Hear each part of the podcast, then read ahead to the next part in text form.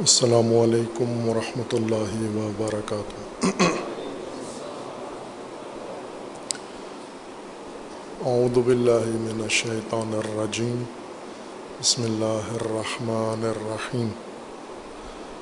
الحمد للہ وسلاۃ وسلام علی رسول اللہ و علیہ آل اللہ۔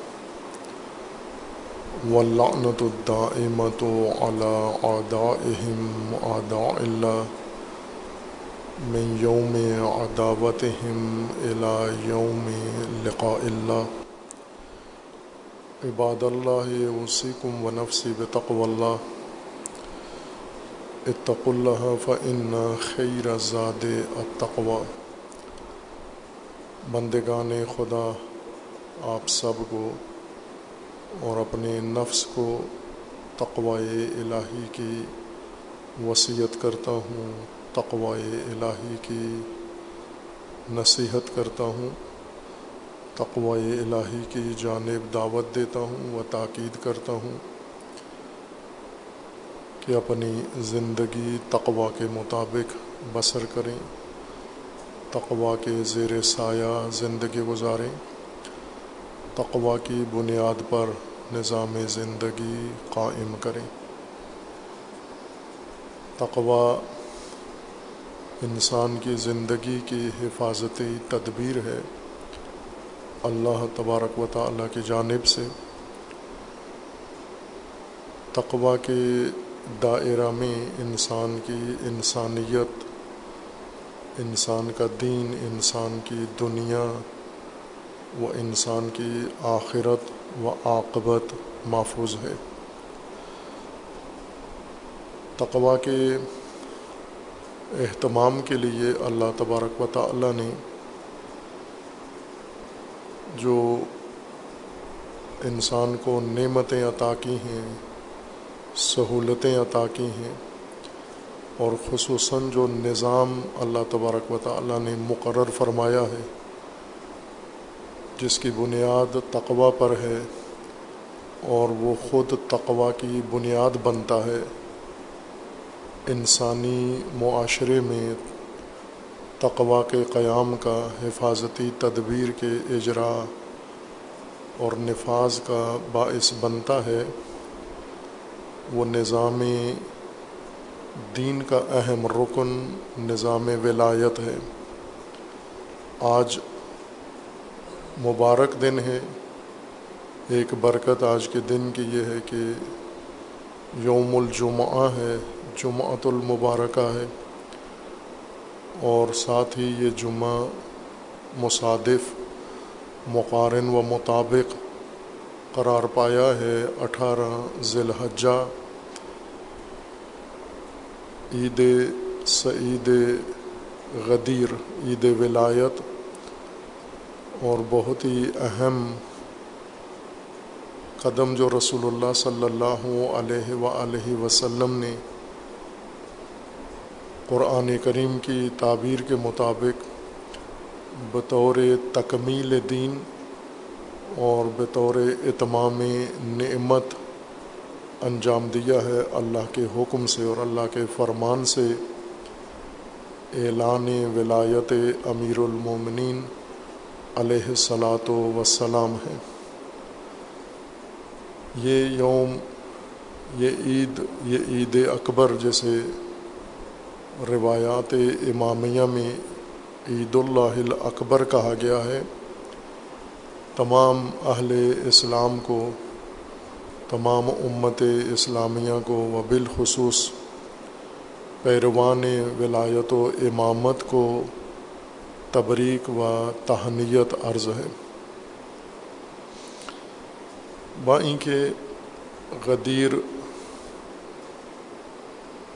پیروان ولایت و امامت کے ہاں غیر معمولی اہمیت کا عنوان ہے، لیکن جس طرح صدر اسلام میں رسول اللہ صلی اللہ علیہ و علیہ وسلم کے عہد میں ہی یہ یوم اور اس کے اندر اعلان ہوا، لیکن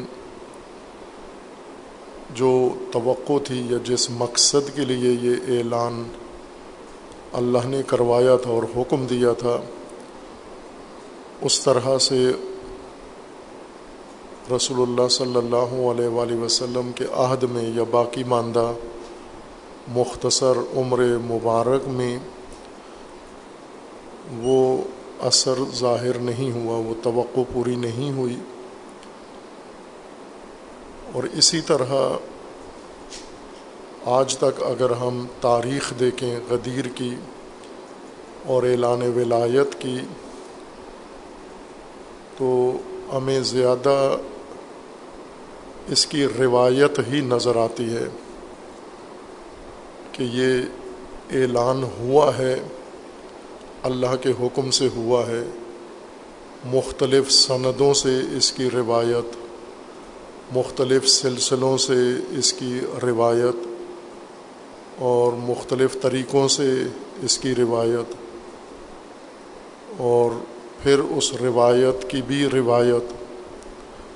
اور اسی طرح تسلسل سے یہ امر جاری ہے اور آج تک سلسلہ قائم ہے اس کا۔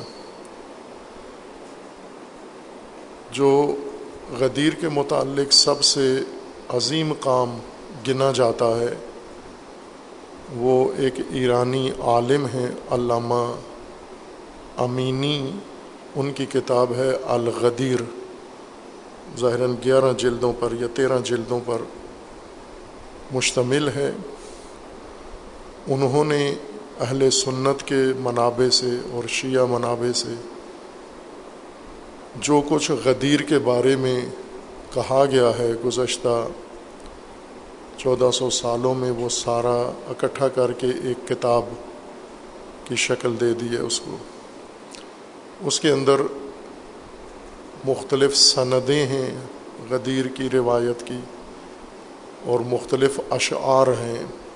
اصل میں وہ کتاب غدیر کے موضوع پر لکھے گئے اشعار ہیں یا ولایت کے موضوع پر لکھے گئے شعروں کا مجموعہ ہے، بیچ میں اسناد بھی آ جاتی ہیں اس کے اندر۔ یہ سب سے عظیم کام شمار کیا جاتا ہے کتاب شریف غدیر۔ علماء بزرگان اس کو ایک بڑا جہاد قرار دیتے ہیں باب ولایت میں۔ اور سند غدیر و روایت غدیر حفظ کرنا، باقی رکھنا کتابی شکل میں یا سماعی شکل میں تحقیقات کے اندر یہ جہاد کے زمرے میں آیا ہے۔ یہ عمل خود اس بات کی حکایت کرتا ہے، نشاندہی کرتا ہے کہ جو موضوع رسول اللہ صلی اللہ علیہ وآلہ وسلم نے اللہ تبارک و تعالیٰ کے فرمان کے مطابق اپنی حیات مبارکہ کے آخری ایام میں اور اپنی عمر شریف کے آخری حاج میں حجت الوداع جسے کہا جاتا ہے، اس کے اختتام پر واپسی پر یہ اعلان فرمایا تھا۔ وہ اعلان، اس کا مقصد اور اس کی حکمت وہ ابھی تک اس طرح سے محقق نہیں ہوئی جس مقصود کے لیے اللہ تبارک و تعالیٰ نے یہ اہتمام کروایا تھا۔ مختصر الفاظ میں اگر ہم فقط عناوین غدیر کو بیان کریں تفصیلات کے بغیر، تو غدیر در اصل تسلسل ہے سابقہ دو اہم موضوعات کا ایک بیست رسول اکرم صلی اللہ علیہ وآلہ وسلم ہے، جس میں اللہ تبارک و تعالی نے دین نازل کیا انسانوں کی ہدایت کے لیے۔ دین خاتم و دین کامل۔ قیامت تک آنے والی انسانی نسل کے لیے ہدایت کا یہ منشور اللہ تبارک و تعالیٰ نے نازل فرمایا۔ اور اس منشور کے اندر انسانی تکامل، انسانی رشت انسانی بقا اور مقصود خلقت تک پہنچنے کے لیے جو بھی تقاضے، حیات انسانی کے ہیں، جن میں اسے ہدایت درکار ہے اور ہدایت اسے چاہیے، وہ سب کچھ اس میں مقرر فرمایا ہے۔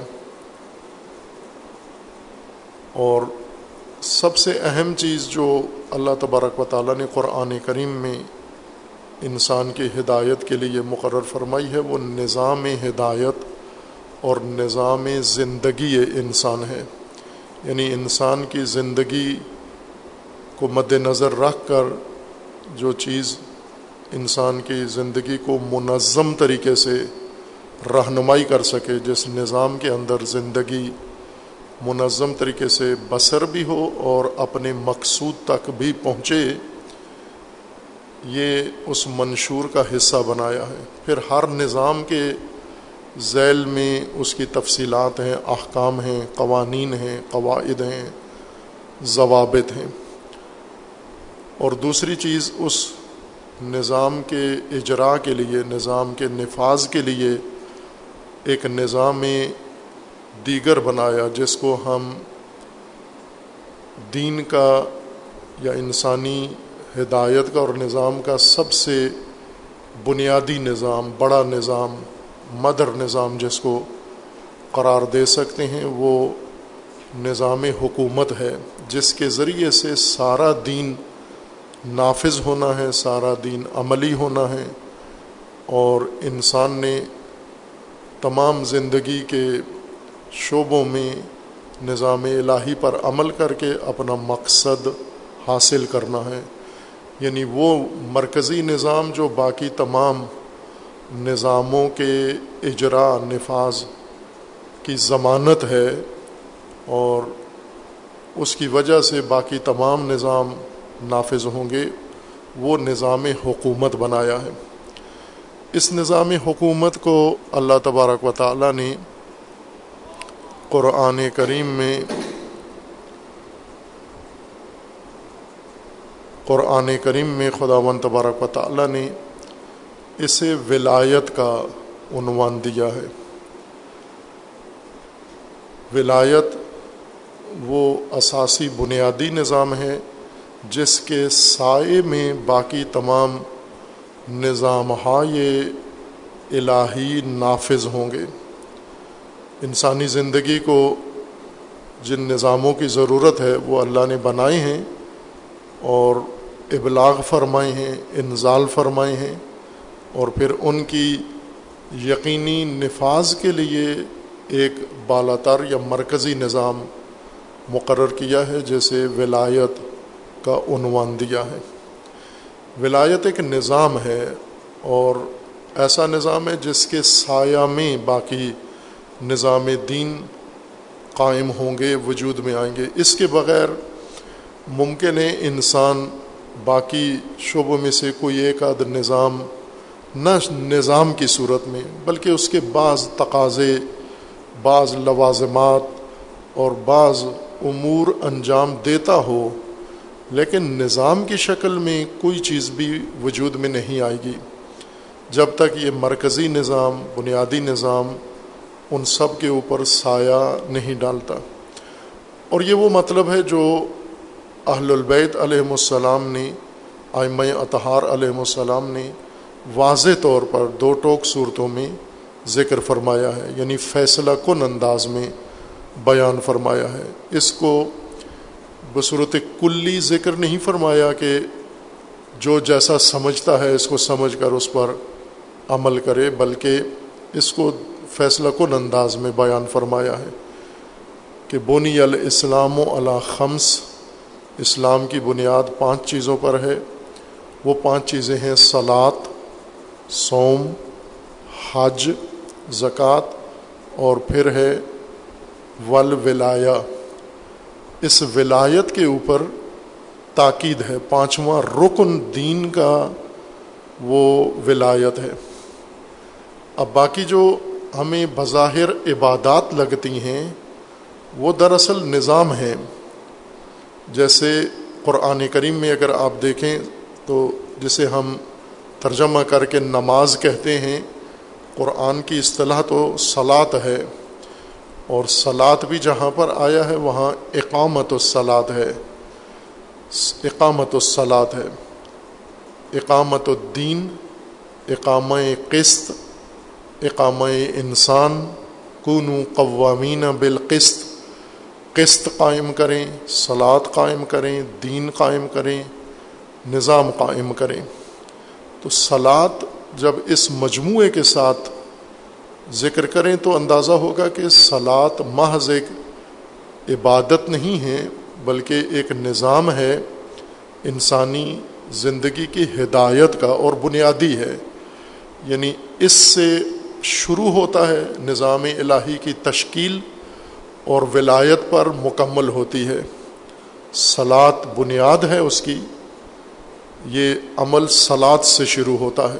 خواہ وہ کسی بھی صورت میں ہو صلاط یومیہ ہو صلاط جمعہ ہو صلاط عیدین ہو سلاد دراصل الہی نظام کی برپائی کی ایک تمرین ہے، مشق ہے یا ایک ریئرسل ہے کہ انسانوں کو انفرادیت سے نکال کے اجتماعیت میں لانا اور پھر اس اجتماعی نظام کی شکل دے کر انہیں اللہ کے نظام کے لیے تیار کرنا، روزانہ کی تربیت کا نام ہے اقامت الصلاط یہی ظاہری حصہ نماز کا سلاد کا یہ بہت اہم ہے، جن کو توفیق ہے سلاد کے معنوی مقامات تک پہنچنے کی، اور اسرار و سلاد تک رسائی ہے وہ نور و نلا نور ہنی الحم لیکن دوسرے بھی اپنے آپ کو محروم نہ سمجھیں کہ برفرض اگر ہمیں وہ مقام سلاد میں حاصل نہیں ہیں جو انسان کو اللہ تبارک و تعالیٰ کے ساتھ بغیر کسی واسطے کے ربط دے دے، قرب پیدا کر دے، اگر اس مقام پر نہیں ہیں ہم، اور یہی جو انسان اقامت و سلاد کرتا ہے عبادت کی شکل میں، جماعت کی شکل میں، جمعہ کی شکل میں، اور آ کر ایک صف میں کھڑا ہو جاتا ہے، ایک جمعیت کا حصہ بن جاتا ہے نظم کے ساتھ، وقت کے اوپر، وقت کے ساتھ آتا ہے۔ آمادگی کے ساتھ آتا ہے تہارت کے ساتھ آتا ہے اور ذہنی آمادگی کے ساتھ آتا ہے اور آ کر ایک جمعیت کا حصہ بن جاتا ہے، جماعت کا حصہ بن جاتا ہے، اقامہ جماعت کرتا ہے، آگے امام کھڑا ہوتا ہے، یہ اس کا مقتدی و معموم بن کر اس کے پیچھے عبادی حرکات و سکنات میں اس کی اقتدا کرتا ہے، اتباع کرتا ہے۔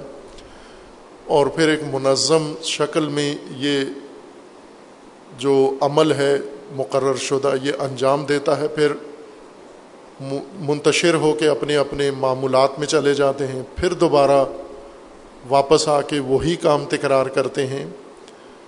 یہی کام اگر کر رہے ہیں آپ، اگر معنویات کی رسائی ہے آپ تک تو نور و نلا نور برفرض اگر نہیں ہے تو بھی احساس محرومیت نہ کریں کہ سلاد کا جو ابتدائی مقصد ہے، بڑا مقصد ہے، وہ یہی ہے جو ظاہری شکل سلاد کی ظاہری شکل میں ہے۔ ظاہری شکل زیادہ اہمیت رکھتی ہے نظام دینی میں۔ اور جب امام علیہ السلام اس کو الہی نظام کے اندر جوڑتے ہیں تو بنی الاسلام و خمس، پانچ بنیادی رکن جن کے اوپر اسلام قائم ہوتا ہے، عمارت کھڑی ہوتی ہے، ان میں پہلا اقامت الصلاط ہے۔ اور اس کا جو اصل بڑا مرکزی نظام، جو اقامت الصلاط کے نتیجے میں آئے گا، وہ ہے ولایت۔ یعنی ولایت ان تمام باقی سلسلوں کے اوپر حاوی ہے۔ اور ان کا مقصود ہے اس تک پہنچنا ہے ہمیں۔ اور ولایت سے مراد بھی دوستی، محبت، قربت، نصرت ساتھ ہونا نہیں ہے۔ ولایت سے مراد قرآن کریم کی آیات میں بھی اور رسول اللہ صلی اللہ علیہ و وسلم کے فرمان میں بھی اور امام جعفر صادق علیہ السلاۃ وسلام کے اس فرمان میں بنی الاسلام و خمس۔ اسلام کی بنیاد پانچ چیزوں پر ہے اور پانچویں چیز ولایت ہے۔ اس ولایت سے مراد یہ معنی نہیں ہیں جو عموماً لوگوں کے ذہن منتشر کرنے کے لیے، گمراہ کرنے کے لیے، بہکانے کے لیے پیش کیے جاتے ہیں۔ ولایت سے مراد حکومت، سرپرستی، تسلط اور قیمومیت ہے۔ اللہ تبارک و تعالیٰ نے انسان کے لیے جو قیمومیت کا نظام بنایا ہے، اس کا عنوان ولایت رکھا ہے۔ ولایت کا مطلب ہوتا ہے اختیار۔ اختیار کو ولایت کہتے ہیں۔ اور یہی اصطلاح رائج ہے۔ فقہ میں یہی معنی مراد لیا جاتا ہے۔ لغت میں یہی معنی مراد لیا جاتا ہے۔ قرآن نے بھی یہی معنی مراد لیا ہے۔ باقی اس کے لوازمات ہیں معنی کے۔ خود معنی نہیں شمار ہوتا۔ نصرت و قرب و فلاں وہ لوازمات معنی ہیں نہ خود معنی ہیں خوب، یہ معنی حکومت کا اور ریاست کا، یہ ولایت کا اصل معنی ہے، بنیادی معنی ہے۔ رسول اللہ صلی اللہ علیہ وآلہ وسلم نے یہی اعلان فرمایا تھا غدیر میں۔ عمر مبارک کے آخری حصے میں یہ اعلان فرمایا۔ اب یہاں برفرض اگر ہمارے پاس کوئی اور کرینہ کوئی دلیل نہ ہو صرف یہی ہو کہ رسول اللہ نے اعلان، پہلے اعلان کیا کہ یہ میرا آخری حج ہے۔ یہ حج کے دوران مومنین کو بتایا کہ اس کے بعد میں نہیں رہوں گا اس دنیا میں۔ حکم الہی سے، اذن الہی سے میں دنیا سے رخصت ہو جاؤں گا۔ خوب، ایسے موقعوں پر جو اہتمام کر کے سب سے بڑے مسلمانوں کے اجتماع یعنی حج کے موقع پر اور اس کے اختتام پر اور اپنی عمر کے آخری حصے میں آ کر لوگوں کو جمع کیا جائے، جمع بھی ایک خاص جگہ پر جہاں عموماً اجتماعات نہیں ہوتے، اجتماعات کی جگہ نہیں تھی۔ وہ کوئی ایسا میدان نہیں تھا جہاں عموماً لوگ کسی بھی مقصد کے لیے اجتماع کرتے تھے۔ ایک چوراہا تھا، راستہ تھا مختلف علاقوں کو نکلنے کے لیے۔ وہاں لوگ جمع نہیں ہوتے۔ حضور نے وہاں جمع کیا ان کو۔ اور سب کو طلب کر کے جو نکل گئے تھے، آگے انہیں واپس بلایا، جو پیچھے تھے انہیں جلدی آنے کا کہا۔ اور پھر یہ اجتماع تشکیل دے کر اللہ کے حکم سے مفصل خطبہ دیا۔ غدیر کا خطبہ مفصل خطبہ ہے۔ اگر اس کو پڑھیں بھی، ہم نے ایک مجلس میں وہ خطبہ صرف عربی پڑھا۔ اور ترجمہ کیا تو میرے خیال میں دو ڈھائی گھنٹے صرف سبق کے طور پر جیسے شاگرد سبق سناتا ہے، اس طرح سے تقریری شکل میں تجزیہ کر کے نہیں پیش کیا، صرف متن عربی کا پڑھا اور اس کا ترجمہ۔ تو دو ڈھائی گھنٹے جہاں تک مجھے یاد ہے وہ صرف ہوئے تھے اور لوگ اتنے بور ہوئے اس مجلس میں رسول اللہ کا خطبہ سن کر کہ وہ لوگوں کی حالت ابھی بھی میرے ذہن میں ہے۔ یعنی اس قدر گران گزرا وہ خطبہ ان پر، تو مجھے بار بار یہی احساس ہوتا تھا کہ آج تو یہ ایک ٹھنڈے کمرے میں بیٹھے ہوئے ہیں، پنکھے ہیں، اور اس وقت میرے خیال میں گرمی نہیں تھی، موسم بہتر تھا۔ آج غدیر گرم موسم میں آیا ہے، اس وقت بہتر موسم تھا، ٹھنڈا موسم تھا۔ ظاہر پنکھوں کی بھی ضرورت نہیں تھی اور اندر بیٹھے ہوئے تھے۔ اور نرم قالینوں کے اوپر بیٹھے ہوئے تھے، اہتمام تھا اور آواز سب تک پہنچ رہی تھی۔ یہ اسپیکر بھی آج کی طرح جیسے ہمارے آپریٹر نے اس کو خراب کیا ہوا، ایسا نہیں تھا، بلکہ بہت ہی کرائے کا ساؤنڈ منگوا کے ہم نے بہترین آپریٹر کے ذریعے اسے چلایا ہوا تھا۔ اور کوشش یہ تھی کہ لوگوں کو پرکشش بنا کے یہ خطبہ سنایا جائے، اس کے باوجود اتنے بور ہوئے۔ جس میں میرا کوئی لفظ نہیں تھا، صرف رسول اللہ کے الفاظ تھے۔ اتنے گران گزرے مومنین آج کے ماڈرن زمانے کے ڈیجیٹل مومنین کو، تو میرے ذہن میں یہ آیا کہ وہ بیچارے، وہ شتربان، وہ عرابی بدو، اتنے پڑھے لکھے بھی نہیں تھے اور سفر بھی پیدل کر رہے تھے، وہ تازہ دم بھی نہیں تھے۔ وہاں تبرک نیاز کا بھی کوئی انتظام نہیں تھا، کوئی دیگیں بھی نہیں تھیں وہاں پکی ہوئی۔ سایہ بھی نہیں تھا، دھوپ کے اوپر یہ خطبہ ہوا، گرم موسم کے اندر سہارا میں۔ تو ان کی کیا حالت ہوئی ہوگی؟ کیا وہ انہی کی طرح ہوں گے؟ اتنے ہی بیزار ہوں گے اس خطبے سے؟ یا انہوں نے دلچسپی لی؟ باہر کیف وہ حضور کے مفصل ترین خطبات میں سے ہے، جامع ترین خطبات میں سے ہے۔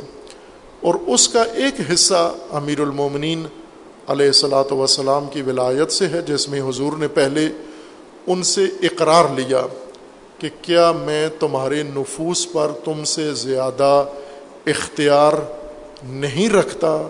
سب نے اقرار کیا، بلا یعنی رکھتے ہیں، ایسا ہی ہے۔ ہمارے نفوس پر ہم سے زیادہ آپ کا حق اور آپ کا اختیار ہے اور آپ کو بھی اللہ نے یہ اختیار دیا ہے۔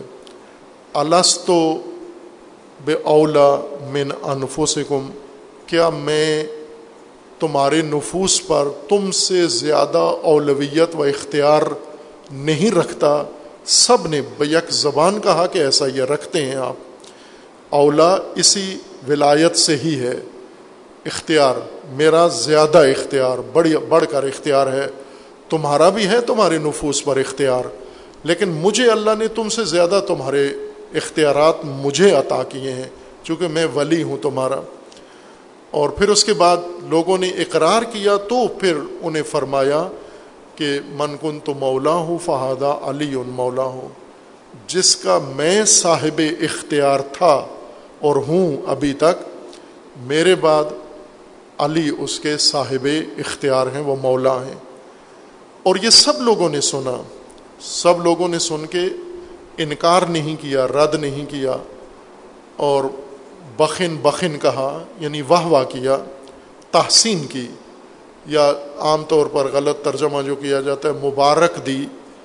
خوب، یہ اچھا عکس العمل تھا۔ پھر اس کے بعد شعر لکھے فوراً ہی، جو حسان ابن ثابت بہترین شاعر عرب کے، اور انہوں نے فوراً فل بدی شعر، پہلا شعر تاریخ کا ولایت امیر المومنین میں بیان کیا، رسول اللہ کو سنایا، حضور نے حکم دیا، سب کو سناؤ، پورے مجمع کو سناؤ۔ حضور نے بھی تحسین کی، لوگوں نے بھی تحسین کی۔ اور پھر اس کے بعد یہ مجمع برخاست ہوا، اپنے اپنے شہروں کو چلا گیا، اپنے گھروں کو واپس چلا گیا۔ اس خطبے میں حضور نے ان سے یہ بھی عہد لیا تھا کہ میری بات غور سے سننی ہے اور جو غائب ہیں، اس مجمع میں حاضر نہیں ہیں ان کو جا کر یہ بات پہنچانی ہے، وہ سنانی ہے۔ اور آیات کریمہ جو اس موقع پر نازل ہوئی ہیں، وہ اور زیادہ اس موضوع کو نمایاں کر دیتی ہیں۔ ان آیات میں ہے کہ اللہ تبارک و تعالیٰ نے رسول اللہ کو حکم دیا، یا ایوہر رسول بلغما انزل علیہ کا مر ربک، اپنے رب کی طرف سے جو کچھ نازل ہوا ہے اسے پہنچا دیں آپ۔ اور پھر ساتھ ہی یہ فرمایا کہ فعلم تفعل اگر نہ پہنچایا، فما بلغتا رسالتا، تو آپ نے اپنے رب کی رسالت و پیغمبری کا کوئی کام نہیں کیا۔ اگر یہ پیغام آج نہ پہنچایا تو۔ خوب پھر اس کے بعد دوسری آیات ہیں جن میں اللہ تبارک و تعالیٰ نے فرمایا کہ، لوگوں سے مت ڈرو، لا تخشو ہوں وقشونی ان سے مت ڈرو، مجھ سے خشیت کا معنی جو ڈر ہے، اصل معنی خشیت کا ہوتا ہے پرواہ۔ لوگوں کی پرواہ مت کریں، میری پرواہ کریں، دین کی پرواہ کریں۔ اور پھر رسول اللہ کو یہ بھی تسلی دلائی کہ اللہ آپ کو محفوظ رکھے گا۔ اللہ ہو یا سے مکمن الناس۔ اللہ آپ کو لوگوں سے محفوظ رکھے گا۔ خوب، یہ آیات اس موضوع کو اور زیادہ نمایاں کر دیتی ہیں، اس کی اہمیت کو بڑھا دیتی ہیں۔ خوب، اس تناظر میں پھر بھی الجھ جانا کہ رسول اللہ نے کیا اعلان کیا تھا یا رسول اللہ صلی اللہ علیہ وآلہ وسلم نے محبت و دوستی اور قربت کی طرف رہنمائی کی تھی؟ یہ ظاہر یا نا لا علمی ہے، سادگی ہے، نادانی ہے یا پھر غرض ورزی ہے یا اس کے پیچھے کوئی اور نقشہ ہے جس کے تحت اس موضوع کو پھیرا گیا اور ہٹایا گیا۔ اب غدیر کے بعد دو جمعیتیں وجود میں آتی ہیں۔ ایک وہ طبقہ ہے جنہیں موضوع سمجھ میں نہیں آیا اور یا جان بوجھ کے نہیں سمجھا یا واقع سمجھ میں نہیں آیا یا ان کے لیے الجھا دیا گیا اور انہیں ولایت اور حکومت رسول اللہ صلی اللہ علیہ وآلہ وسلم کی وسایت و جانشینی و خلافت سے ہٹا کر موضوع کو دوسری طرف موڑ دیا گیا۔ ایک وہ جمعیت ہے جو اس تفسیر اور اس تبصرے سے اور ان کمنٹ سے متاثر ہوئی اور اس لائن پر چل نکلی کہ یہ کوئی بڑا اعلان نہیں تھا، کوئی اہم بات نہیں تھی، دوستی محبت کی بات تھی۔ یہ سوچے بغیر کہ یہ کون سا موقع ہے دوستی بتانے کا؟ اور وہ بھی فقط امیر المومنین کی ایک فرد کی دوستی۔ دوستی تو قرآن میں، رسول اللہ کے منطق میں، مسلک میں عمومیت رکھتی ہے، سب کے ساتھ دوستی، مودت و محبت سب کے ساتھ آپ نے رکھنی ہے، نا، رشتہ، ناتا، تعلق۔ وہ فقط ایک ہستی کو نمایاں کر کے اور ان کی دوستی، تو باقیوں کی دوستی باقی پوچھ بھی سکتے تھے کہ یا رسول اللہ، ہماری کم خدمات تو نہیں ہیں۔ ہم نے آپ، ہم آپ پر ایمان لائے، ہم نے ہجرت کی، ہم نے جنگیں لڑی، ہم نے شہید دیے اس راہ میں انصار خصوصاً کھڑے ہو کر یہ کہہ سکتے تھے کہ ہمارا جذبہ قربانی کہاں گیا؟ ہم نے تو ہر چیز اپنا دین مذہب بھی چھوڑا، اپنی دشمنیاں بھی آپ کی خاطر چھوڑیں، اپنے مال اموال بھی آپ کے کہنے پر تقسیم کیے اور سب کچھ تو ہم نے آپ کے فرمان پر انہیں دے دیا ہے۔ اور آج دوستی صرف ایک شخصیت کی آپ امت کو بتا رہے ہیں، ہمارا ہی دوستی کہاں گئی؟ اتنا تو حق بنتا ہے کہ آپ آخری دنوں میں یہ کہہ جائیں کہ میرے ان انصار سے، میرے ان مہاجروں سے، میرے ان ساتھیوں سب سے محبت کرنا۔ ایک شخصیت کو ہاتھ اٹھا کے نمایاں کر کے یہ سوال کسی کے ذہن میں نہیں آیا۔ کیوں نہیں آیا؟ چونکہ ان کو پتہ تھا کیا اعلان ہو رہا ہے۔ آخری وقت میں امام قوم، رہبر قوم آخری وقت میں جو اعلان کر رہا ہو، وہ کیا اعلان ہے؟ یا جیسے حدیث قلم و کرتاس کہ جسے نہیں ہونے دیا گیا، رسول اللہ آخری تحریر لکھنا چاہتے تھے، آخری، اس وقت حالت احتضار سمجھ لیں شروع ہو گئی تھی۔ یعنی اب لمحات باقی تھے حیات رسول اللہ میں، غدیر میں، تو ابھی تقریباً کوئی ڈھائی مہینے یا دو مہینہ، دس دن باقی تھے روز غدیر۔ چونکہ غدیر اٹھارہ ذی الحجہ دس ہجری کو ہوا اور رسول اللہ صلی اللہ علیہ وآلہ وسلم کی رحلت اٹھائیس سفر گیارہ ہجری کو ہوئی۔ خوب، یہ دو مہینہ دس دن کی بات تھی۔ پھر بیچ میں دو ماہ تھے، فاصلہ تھا۔ لیکن حدیث قلم و کرتاس میں تو دو منٹ تھے، یوں سمجھیں۔ دو گھڑیاں باقی تھیں۔ اور اس وقت لکھنا چاہتے ہیں تو وہ تو سر آنکھوں پہ رکھنا چاہیے تھا کہ آخری نشانی و آخری علامت ہمیں بتا دی جائے کیا فرمانا چاہتے ہیں۔ لیکن وہ نہیں، نہ قلم، نہ کرتاس، بلکہ نامناسب طریقے سے لوگوں کو جو کہہ رہے تھے دے دیں، انہیں جھڑک دیا گیا، ڈانٹ دیا گیا، ڈانٹ اور خاموش کرا دیا گیا۔ یعنی یہ کہا گیا کہ یہ موت کے سکرات کی وجہ سے طبی حالت میں نہیں ہے۔ اب میں وہ لفظ نہیں ذکر کرتا جو ادا ہوا تھا اور جو تاریخوں میں لکھا ہوا ہے، مہذب طریقے سے میں اس کو بیان کرتا ہوں کہ یعنی موت کی شدت اور موت کے جھٹکوں کی وجہ سے نوزب اللہ حضور کا ذہنی توازن یا ذہنی حالت نہیں ہے، نارمل نہیں ہے، اس لیے نہیں دینی چاہیے۔ یہاں اس حالت میں، اس ذہنی کیفیت میں کوئی بھی چیز ممکن ہے ہمارے لیے مشکلات کا باعث بن جائے۔ یہ ایک مصلحت اندیشی یا مصلحت کوشی کی گئی۔ خوب اس سے انسان خود سمجھ سکتے ہے کہ آخری دنوں میں، آخری عمر کے حصے میں کیا اہم چیز ہے جو بتانی، بتائی ہے۔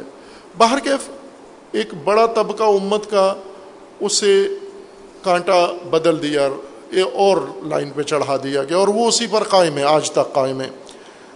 بلکہ بہت آگے نکل گئے ہیں کہ غدیر میں رسول اللہ نے محبت، چونکہ ان کو بتایا گیا کہ مولا علی کی محبت ذکر کی گئی ہے۔ تو آج تو بات ناسبیت تک، بغض تک جا پہنچی ہے۔ تو وہ حدیث غدیر والی محبت بھی نہیں یاد کہ اگر فرزن رسول اللہ نے محبت ہی کہا تھا تو آج بغض کیوں ہے؟ آج نفرت کیوں ہے؟ کینا کیوں ہے امیر المومنین کا؟ اور آل امیر المومنین کا، وہ اولاد امیر المومنین کا۔ اور امیر المومنین کی بتبا پھر پیروان امیر المومنین کے ساتھ بغض و نفرت و کینہ کیوں ہے؟ یہ دشمنی کیوں ہے؟ تو اس کا مطلب ہے کہ وہ بھی اس تفسیر کو بھی نہیں مانا، اس پر بھی قائم نہیں رہے۔ لیکن ایک دوسری جمعیت جو اس وقت اقلیت میں تھی، لیکن آج دوسروں کی نسبت اقلیت کے باوجود ایک بھاری جمعیت دنیا میں آج کے نسل میں موجود ہے، جو اپنے آپ کو امیر المومنین علیہ السلاۃ وسلام کا پیروکار سمجھتے ہیں۔ اور جنہیں یہ کہا گیا ہے کہ ہمیشہ اس بات پہ اللہ کی بارگاہ میں شکر ادا کریں اور خصوصاً غدیر کے موقع پر اس کو عید کے طور پر آپ منائیں، عید کے طور پر سیلیبریٹ کریں۔ لیکن نہیں کرتے عید کے بجائے جشن رکھ لیتے ہیں، مجلس رکھ لیتے ہیں اور اس کے اندر وہی روایتی غیر مستند باتیں کر کے، اپنا جوش جذبہ ظاہر کر کے یا نفرت کا اظہار کر کے ختم کر دیتے ہیں۔ تو اس کو تو عید والی شکل دی ہی نہیں۔ وہ جمعیت جو اس کے معتقد ہیں، قائل ہیں، انہوں نے بھی اس کو یہ رنگ نہیں دیا جو رسول اللہ صلی اللہ علیہ وآلہ وسلم نے اہتمام کیا تھا اور اس کو بنیاد ڈالی تھی۔ اور اہل البیت علیہ السلام نے اس کے لیے جو رہنمائی فرمائی تھی، وہ تو آج بھی کہیں نظر نہیں آتی۔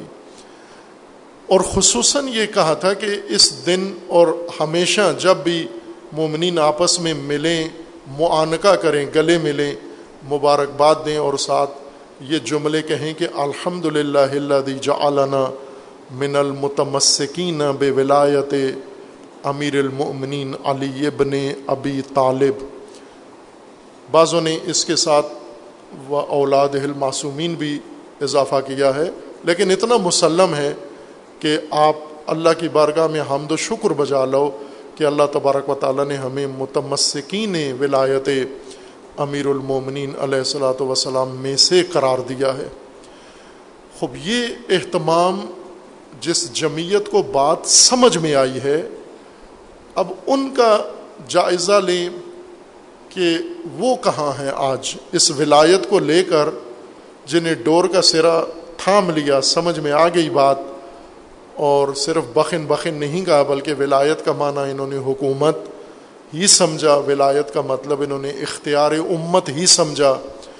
اور اللہ کا ولی اقرار کرتے ہیں، علی ولی اللہ۔ اللہ کے ولی ہیں یعنی اللہ کی طرف سے ولی ہیں۔ جس طرح اللہ تبارک و تعالیٰ نے فرمایا ہے کہ اللہ ولی ہے تمہارا اور اللہ کا رسول ولی ہے تمہارا۔ اللہ ولی ہے اللہ کا رسول ولی ہے اور وہ جو نماز میں، حالت رکوع میں زکوٰۃ دیتا ہے، وہ ولی ہے تمہارا۔ اور آیا اطاعت میں قرآن کے اندر جو جمہوریت کی روایت آیت کریمہ ہے، جس سے جمہوریت استفادہ ہوتی ہے، اسلامی جمہوریہ، وہ آیا اطاعت سے ہے۔ عطی اللہ و عطی الرسول و اول عمر من کم یہ آیت جمہوریت ہے یہ۔ وہ شاور ہم فی العمر وہ نہیں ہے، جمہوریت نہیں ہے، مشورہ اور چیز ہے کہ کبھی انشاءاللہ اس کی بات کریں گے تفصیل سے۔ آیت جمہوریت یہ ہے عطی اللہ و عطی الرسول و اول العمر من کم وہ یہ ہے، اطاعت اللہ کی کرو۔ کیوں کریں ہم اللہ کی اطاعت؟ چونکہ انما ولیوں کو ملا چونکہ اللہ تمہارا ولی ہے۔ وہ عطی اور رسولہ اور رسول کی اطاعت کرو۔ کیوں کریں رسول کی اطاعت؟ وہ رسول ہو اس کا رسول بھی تمہارا ولی ہے۔ اور اطاعت میں تیسری ہستی، تیسرا مقام، تیسرا منصب و اول العمر من کم جو تم میں سے اول العمر ہو، اس کی بھی اطاعت کرو۔ کیوں؟ کہ ولایت اللہ اور رسول پر رک نہیں جاتی، بلکہ آگے جا رہی ہے، بڑھ رہی ہے تسلسل کے ساتھ۔ اور اول الامر کی صورت میں ہمیشہ تمہارا ولی رہے گا۔ وہ اول الامر اب قرآن میں بھی ہے اور روایات میں بھی ہے اور خصوصاً جو لوگ ولایت کے قائل ہیں، ان کے مذہب میں تو واضح طور پر ہے کہ یہ امر ولایت ایک امر مسلسل ہے۔ یہ امر ولایت اللہ ولی ہے، رسول ولی ہیں۔ اور پھر وہ جو نماز میں سلاد میں حالت زک، حالت رکوع میں زکوٰۃ دیتا ہے وہ ولی ہے۔ خوب، یہ تو مصادیق ہو گئے، لیکن ان کے بعد کون ولی ہے؟ اس آیت میں تو ذکر نہیں ہے، لیکن روایات میں ہے کہ ان کے بعد جو اللہ کی طرف سے منسوب ہوگا اور جس کا اعلان پہلا ولی کرے گا یعنی امیر المومنین، اپنے جس طرح رسول اللہ اپنے بعد بعد والے ولی کا اعلان کر کے گئے، یہی قانون ہے کہ ولی اللہ نے بنانا ہے، اعلان پہلے ولی نے کرنا ہے، جس کی ولایت کا عہد آخر تک پہنچ گیا ہے۔ اپنی ولایت کے آخری ایام میں اس نے آنے والے ولی کا اعلان کر کے جانا ہے اور یہی طریقہ رہا۔ اولیاء جو اللہ کی طرف سے منسوب ہیں، وہ اولیاء کے ذریعے سے ہی، پہلے اولیاء کے ذریعے سے ہی ان کی ولایت کا اعلان کیا گیا۔ خوب، پھر اس کے بعد اب جیسے امامیہ معتقد ہیں کہ ولایت ولی پردہ غیبت میں ہے، حکم الہی سے، تو کیا یہاں ولایت ختم ہو گئی؟ یہاں ولایت کا سلسلہ ختم ہو گیا، جو غدیر میں اعلان ہوا تھا ولایت کا نظام، وہ نظام اتنا ہی تھا بس، یہ ڈھائی سو سال کے لیے تھا۔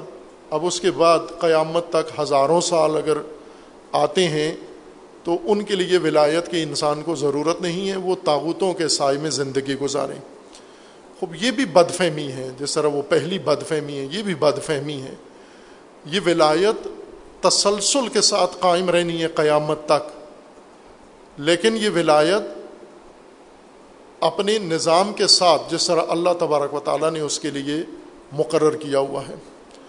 خوب، یہ اصل بنیاد ہے، وہ جمعیت جنہیں بات سمجھ میں آئی ہے۔ جو جو دعویٰ کرتے ہیں کہ ہم ولایت کا معنی سمجھ گئے، جو غدیر میں جو اعلان ہوا تھا، وہ ہمیں سمجھ میں آیا ہے، دوسروں کو سمجھ میں نہیں آیا۔ خوب، آج ہم دونوں جمعیتوں کا جائزہ لیں، جنہیں نہیں سمجھ میں آئی وہ آج کہاں کھڑے ہیں، اور جنہیں بات سمجھ میں آئی وہ آج کہاں کھڑے ہیں۔ اپنے ملک میں دیکھ لیں، دونوں عملی طور پر دونوں طاقتوں کے سائے میں ہیں۔ جنہیں بات نہیں سمجھ میں آئی انہوں نے تو شروع سے ہی راستہ الگ کر لیا جنہیں جنہیں سمجھ میں آئی، انہوں نے بھی آج وہی اقتدا انہی کی کر کے تاغوتوں کو اولیاء مان لیا۔ جس طرح قرآن میں فرمایا گیا ہے کہ مومنوں کا ولی اللہ ہے، لیکن جو مومن نہیں ہیں، کافر ہیں، ان کے ولی تاغوت ہیں۔ ولدین کفرو اولیاء احمد تاغوت حکام، اولیاء سے مراد حکام، حکمران۔ حکام و حکمران ان کے تاغوت ہوں گے اور وہ تاغوتوں کی حکمرانی پر راضی ہوں گے، چونکہ انہوں نے خود تحاکم کیا ہے۔ یہ جو لوگ اپنے آپ کو مومن سمجھتے ہیں یوریدون یتحاکم الا تاغوت حکومت و حاکم ماننے میں تاغوت کو حاکم بنا لیتے ہیں۔ خوب، انہیں تو نہیں آنا چاہیے تھا اس موڑ پر۔ غدیر سے جو بات شروع ہوئی، غدیر سے پہلے کی ہے، بے رسول اللہ سے شروع ہوئی۔ ہجرت و غدیر سے گزر کر یہ بات یہاں آج جہاں پہنچی ہے، آج یہ جمعیت کہاں کھڑی ہے؟ آیا ولایت کے سائے میں ہے؟ ولایت سے تمسک ہے؟ ولایت سے اختیار ان کا ولی کے پاس ہے؟ ولی ان کے اوپر نظام ولایت قائم ہے ان کے اوپر؟ خوب، جس طرح دوسرے تاغوتوں کے سائے میں ہیں یہ بھی تاغوتوں کے سائے میں زندگی گزار رہے ہیں یعنی تاغوتوں کے حامی و ناصر و ساتھی و راضی و تاغوتوں کو خود انتخاب کیا ہے، ووٹ دیا ہے انہوں نے۔ جمہوریت اسلام میں وہ آیا اطاعت ہے۔ جمہور کا فریضہ قرآن نے دو ٹوک بیان کر دیا ہے۔ عطی اللہ و عطی الرسول و اول الامر منکم۔ یہ تمہارا کام ہے اطاعت۔ عوام کا کام، جمہور کا کام اطاعت کرنا ہے، ولی کی، اللہ کی، رسول اللہ کی اور اول الامر کی۔ اللہ چننا جمہور کا اختیار نہیں ہے، رسول چننا جمہور کا اختیار نہیں ہے، اول الامر چننا بھی جمہور کا اختیار نہیں ہے، اطاعت کرنا تمہارا فریضہ ہے۔ چننا انتخاب نصب اللہ کا کام ہے اور اللہ جب تمہارے لیے مقرر کر دے، تم نے اطاعت کرنی ہے اس کی۔ خوب، یہ سری قول ہے قرآن کریم کا۔ اب توجہ فرمائیں عزیزان۔ کہ جس توہم میں ہم مبتلا ہیں کہ ہم عقیدہ رکھ کر امیر المومنین کی ولایت پر یعنی ولایت عقیدہ ہو گیا اور ہمارے ذہنوں اور دلوں میں ہے، لیکن زمین پر حکومت، اختیار، حاکمیت یہ نہیں، اس طرف آتے بھی نہیں ہیں، اس کا نام بھی نہیں لیتے ہم۔ یہ جو قلبی طور پر ہمارے اندر ولایت کا رجحان موجود ہے، ولایت، اور وہ بھی ذرا ولایت کا معنی حکومت نہیں، دوستی و محبت ہی کرتے ہیں، حب علی۔ جس طرح غدیر کے مجمع میں ہی یہ بات شروع ہو گئی تھی، حب علی ہے یہ۔ ابھی تک جو اپنے آپ کو کہتے ہیں اہل ولایت، وہ بھی حب علی کے ہی قائل ہیں، یہیں تک پہنچے ہیں۔ قرآن کریم میں چند مقامات پر مومنوں کی رہنمائی کی گئی ہے۔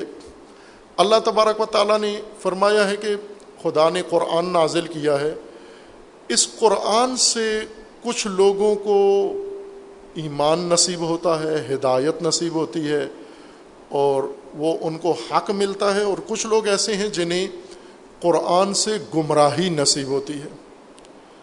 خوب، یہ بات تفسیر میں جو ہمارا سلسلہ جاری ہے، اللہ نے توفیق دی، آگے بڑھے یہ سلسلہ، وہاں یہ بنیادی قرآنی حقائق، دینی حقائق اور اس نظام الہی کے حقائق اس باس میں تفصیل کے ساتھ بیان ہو رہے ہیں۔ خطبات جمعہ یا دیگر مجالس ان میں ایک حد تک بات کی جا سکتی ہے، لیکن تسلسل کے ساتھ، بنیادوں کے ساتھ، مبادی کے ساتھ، دلائل کے ساتھ، شواہد کے ساتھ بعض اسی درس تفسیر کے اندر ہی ممکن ہے اور وہیں ہو رہی ہے۔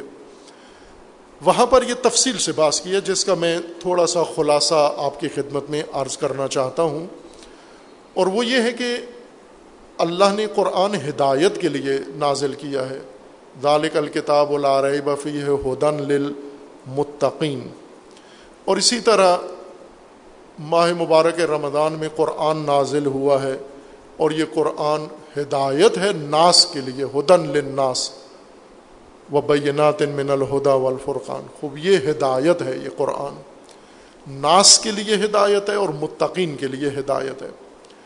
لیکن بیچ میں قرآن کی کچھ آیات ایسی ہیں جن میں اللہ تبارک و تعالیٰ فرمانا ہے کہ یہ جو محض ہدایت کا مواد ہے، محض ہدایت، خالص ہدایت، پاک، پاکیزہ ہدایت ہے، فقط ہدایت ہے اس سے کچھ لوگوں کو گمراہی بھی ملتی ہے۔ کچھ اس سے گمراہ بھی ہوتے ہیں۔ اسی قرآن کے ذریعے گمراہ ہوتے ہیں۔ اب یہاں یہ بات ہے کہ ہدایت کی کتاب سے گمراہی کیسے پھیلتی ہے؟ تو ہدایت کی کتاب ہے۔ ہدایت سے یہ متضاد کام کیسے ہوتا ہے؟ یا تو آپ یہ کہتے کہ قرآن نوز باللہ دونوں خصوصیات رکھتا ہے۔ اللہ نے یہ کتاب مقرر فرمائی ہے ہدایت کے لیے بھی، گمراہی کے لیے بھی۔ تاکہ اللہ جیسے چاہے گمراہ کر دے، جیسے چاہے ہدایت ہے جب قرآن کا تعارف ہوا ہے تو صرف کتاب ہدایت قرار دیا گیا۔ لیکن جب عملاً قرآن نازل ہونا شروع ہوا تو اللہ کا فرمان ہے کہ اس سے کچھ ہدایت پاتے ہیں، کچھ گمراہی حاصل کرتے ہیں۔ خوب، یہ اہم نقطہ ہے جو اس تفسیر کی باس میں تفصیل سے ذکر ہوا ہے۔ یہ مطلب سورہ مبارکہ بقرہ آیا چھبیس اور ستائیس میں ہے۔ ان اللہ لا یستحی ان یضرب مثلا ما بعوزتا فما فوقها فاما الذين امنوا فيعلمون انه الحق من ربهم واما الذين كفروا فيقولون ماذا اراد الله بهذا مثلا يضل به كثيرا ويهدي به كثيرا وما يضل به الا الفاسقين اس آیت کا مطلب یہ ہے کہ اللہ نے قرآن میں مثالیں پیش کی ہیں ہدایت کے لیے جن کے دلوں میں ایمان ہے، وہ یہ مثالیں دیکھ کر یقین کر لیتے ہیں، جان لیتے ہیں کہ یہ اللہ کی طرف سے حق ہے، خالص حق ہے۔ لیکن جن کے دلوں میں کفر ہے، وہ کہتے ہیں کہ اللہ کیا چاہتا ہے ان مثالوں سے؟ مقصد کیا ہے اللہ کا؟ کرنا کیا چاہتا ہے اللہ؟ یعنی توہین کر رہے ہیں تحقیر کے طور پر۔ جیسے ہم بھی کرتے ہیں، کسی کی اگر مجلس ہمیں پسند نہ ہو، وہ بہت ہی واضح کھلی بات بھی کر رہا ہو اور ہمیں قبول نہیں ہے، تو ہم ایک دوسرے کو کان میں کہتے ہیں، پتہ نہیں کیا کہنا چاہ رہے ہیں۔ آپ کو تو پتہ ہے کیا کہنا چاہ رہے ہیں۔ یا جیسے یہ سیاستدان ہیں، عموماً یہ جب کوئی بات کرتے ہیں تو دوسرے کی بات پر تبصرہ کرتے ہوئے کہتے ہیں، ہمیں تو نہیں پتہ یہ کیا کہنا چاہ رہے ہیں۔ وہ صاف بات کہنا چاہ رہے ہیں آپ کے بارے میں۔ آپ خود جان بوجھ کے اس کو نافہمی میں اپنے آپ کو ڈال رہے ہو۔ ورنہ بات تو واضح ہے لہٰذا کفار یہ کہتے ہیں کہ مادہ اراد اللہ بحادہ مسالہ اس مثال سے اللہ کیا چاہتا ہے؟ اللہ نے بیان کر دیا کہ جو اللہ چاہتا ہے وہ یہ ہے یو دل بہی کثیرن و یادی بہی کثیرہ اس مثال کے ذریعے یعنی مثالوں کے ذریعے اللہ بہت ساروں کو، بہت سو کو گمراہ کرنا چاہتا ہے۔ سیدھی سیدھی بات ہے۔ آپ پوچھ رہے تھے نا، اللہ کیا چاہتا ہے؟ اللہ گمراہ کرنا چاہتا ہے بہت ساروں کو۔ اسی مثال کے ذریعے۔ قرآن کی آیت کے ذریعے اور اللہ ہدایت کرنا چاہتا ہے بہت سو کو۔ خوب، اب سوال یہ ہے کہ یہ ہدایت کرنا چاہتا ہے، یہ تو قاعدے کی بات ہے کہ قرآن سے ہدایت ہی ہونی چاہیے۔ لیکن قرآن کی مثال یا قرآن کی آیت کے ذریعے سے خدا گمراہ بھی کر رہا ہے، یہ کیسے ہے؟ اس کو خود قرآن نے راز کو کھول دیا ہے۔ وما یدل و بہی الفاسقین اللہ قرآن کے ذریعے جن کو گمراہ کرتا ہے، یہ فاسق ہیں۔ یعنی اصل میں نہ قرآن کے اندر گمراہی ہے، نہ اللہ کی طرف سے گمراہی ہے۔ یہ سامنے جو فاسق ہے، اس کے اندر جب قرآن جاتا ہے، تو وہ قرآن بھی گمراہی ہی ایجاد کرتا ہے۔ اس کی میں نے وہ تفسیر کی درس میں مثال دی ہے۔ آپ دودھ خریدتے ہیں گوالوں سے، یہ دودھ، صاف ستھرا دودھ ملاوٹ والا تو ہوتا ہے، لیکن اس میں کوئی اور آلودگی نہیں ہوتی۔ دس گھروں کو، بیس گھروں کو، سو گھروں کو یہ شخص دودھ دے کے جاتا ہے۔ ایک گھر والے، انہوں نے دودھ لیا، برتن میں، اپنے برتن میں اس کے ٹینکی سے ڈلوایا اور جا کر رکھا۔ کچن میں تھوڑی دیر کے بعد دودھ پھٹ گیا، خراب ہو گیا، فاسد ہو گیا۔ انہوں نے گوالے کو پکڑ لیا دوسرے دن کہ تو نے جو دودھ دیا تھا، وہ خراب دودھ تھا، ہمارا دودھ پھٹ گیا۔ خوب گوالا ان کو یہ جواب دیتا ہے کہ میرے دودھ، اگر میرا دودھ خراب ہوتا تو پڑوسیوں کا بھی دودھ خراب ہو جانا چاہیے تھا۔ ان کے ہاں کوئی خرابی نہیں ہوئی۔ ان کا دودھ صاف نکلا ہے، بچوں نے پیا، انہوں نے پیا، چاہے خود بھی پی، مہمانوں کو بھی دی، بڑا تعریف بھی کی۔ لیکن آپ کے ہاں فقط آپ کے ہاں دودھ خراب ہوا ہے۔ دودھ جو پاک پاکیزہ دودھ تھا، یہی خراب ہو گیا ہے۔ تو اس کا مطلب ہے آپ کے برتن میں خرابی تھی۔ آپ کے برتن میں ظرف میں آلودگی تھی اور یہ قانون ہے کہ آلودہ ظرف میں کوئی پاک چیز جائے وہ آلودہ ہو جاتی ہے۔ اس کی دوسری مثال وہیں در سے تفسیر ہی کی ہے دوہرا دوں میں یہاں پر آج یوم غدیر و یوم جمعہ۔ مثلا ایک شخص بیمار ہے، اس کا ہاضمہ خراب ہے، جیسے ابھی عید گزری ہے اور بعضوں نے پرہیزیں توڑی ہیں، گوشت کھایا ہے، بیمار ہو گئے ہاضمہ خراب ہے۔ یہ اسپتال چلے جاتے ہیں۔ پیٹ میں بہت شدید تکلیفیں ہیں۔ ہاضم نہیں ہوتی کوئی چیز۔ خوب، اب ان کو اسپتال میں یا اسپتال سے گھر میں ان کو بھیج دیا جائے۔ ڈاکٹر ان کو کہتا ہے کہ انہیں صحت مند، وہ تندرست غذائیں، طاقت طاقت کی غذائیں اور صاف ستھری غذائیں بھی نہیں کھلانا ان کو۔ یعنی اس کو دودھ نہیں پلانا، اس کو گوشت نہیں کھلانا، اس کو کوئی ایسی غذا جو باقیوں کے لیے ضروری ہے تاکہ توانا ہوں، تندرست ہوں صحت مند ہوں صحت مندانہ غذائیں اس کو نہیں دینی اس شخص کو۔ کیوں نہیں دینی؟ اس لیے کہ یہ صحت والی غذائیں بھی اس کو بیمار کریں گی۔ تو اس کا مطلب ہے غذاؤں کے اندر بیماریاں بھی ہیں، نہ، غذاؤں کے اندر بیماریاں نہیں ہیں۔ بیمار کے اندر جب صحت مندانہ غذا جاتی ہے، تو اس کا وجود صحت مندانہ غذا کو بھی بیماری کے طور پر لیتا ہے۔ بیماری ہی اس کے اندر اضافہ ہوتی ہے۔ اللہ نے قرآن ہدایت کے لیے مقرر فرمایا ہے۔ یہ صرف ہدایت کے لیے، لیکن متقی ظرف میں، پاکیزہ ظرف میں، ہدن للمتقین یہ جب با نفس میں قرآن جاتا ہے، ایمان بڑھتا ہے، ہدایت بڑھتی ہے، روشنی بڑھتی ہے، نور بڑھتا ہے۔ لیکن یہی قرآن جب آلودہ ظرف میں جاتا ہے، تو وہاں پر بیماری پیدا کرتا ہے، گمراہی پیدا کرتا ہے۔